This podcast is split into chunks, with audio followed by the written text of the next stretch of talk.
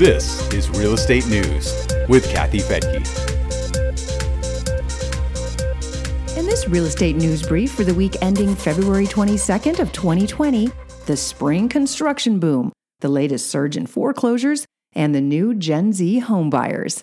I'm Kathy Fetke, and this is Real Estate News for Investors. We'll begin with economic news from this past week, and the latest report on existing home sales shows a dip in January. According to the National Association of Realtors, they were down 1.3% to an annual pace of 5.46 million homes. But that's still 10% higher than they were in January of last year. The experts say they'd probably be even higher if there wasn't such a tight squeeze on inventory. The median price for an existing home is now $266,300. That's up 6.8% from last year. Builders are planning a busy spring. Although housing starts were down 3.6% in January, permit applications hit a 13-year high. The Commerce Department says they were up 9.2% to an annual rate of 1.55 million. Economists say low mortgage rates are contributing to that construction rebound. That exuberance is also reflected in the monthly Home Builder Confidence Index. The National Association of Home Builders says the index was down 1 point from 75 to 74, but that's just 2 points below a 20-year high in December. Anything above 50 means that home builders are feeling good about the market.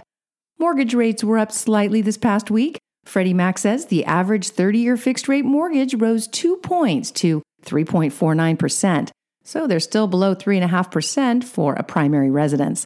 The mortgage guarantee company says purchase applications are up 15% compared to a year ago.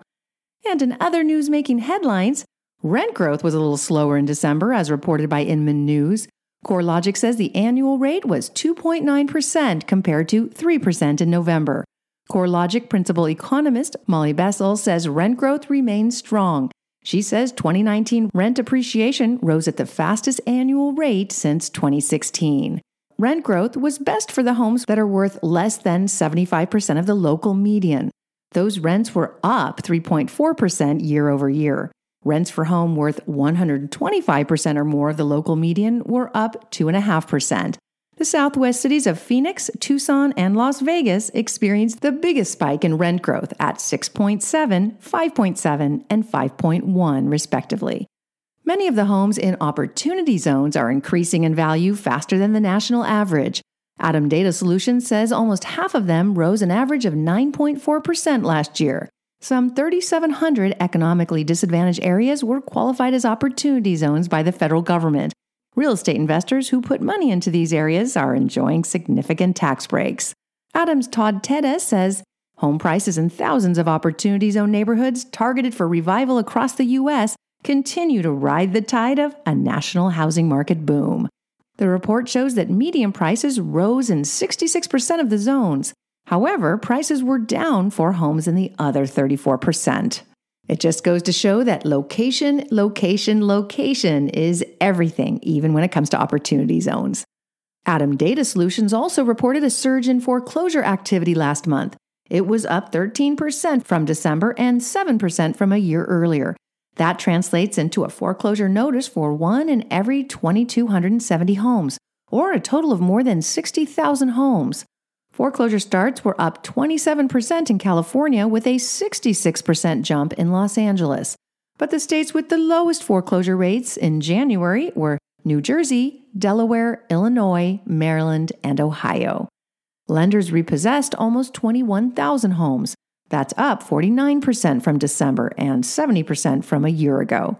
However, the foreclosure rate is still at historical lows. Gen Z is starting to leave a few footprints on the real estate market. Realtor.com says these youngsters bought about 2% of the homes on the market in the fourth quarter. They were more affordably priced homes like the ones you might find in the smaller Midwest and Southern cities, where the prices are more affordable. Jason Dorsey of the Center for Generational Kinetics says, Gen Z is more practical with their money than previous generations. They're often better positioned to enter the home buying market than millennials, at least when millennials were the same age as they are. He says Gen Z are savers and they're looking for stability. Well, maybe they don't know my 20-year-old or her friends. Anyway, thank you so much for joining me here on Real Estate News for Investors. I'm Kathy Fetke, and you can read the blog at NewsForInvestors.com.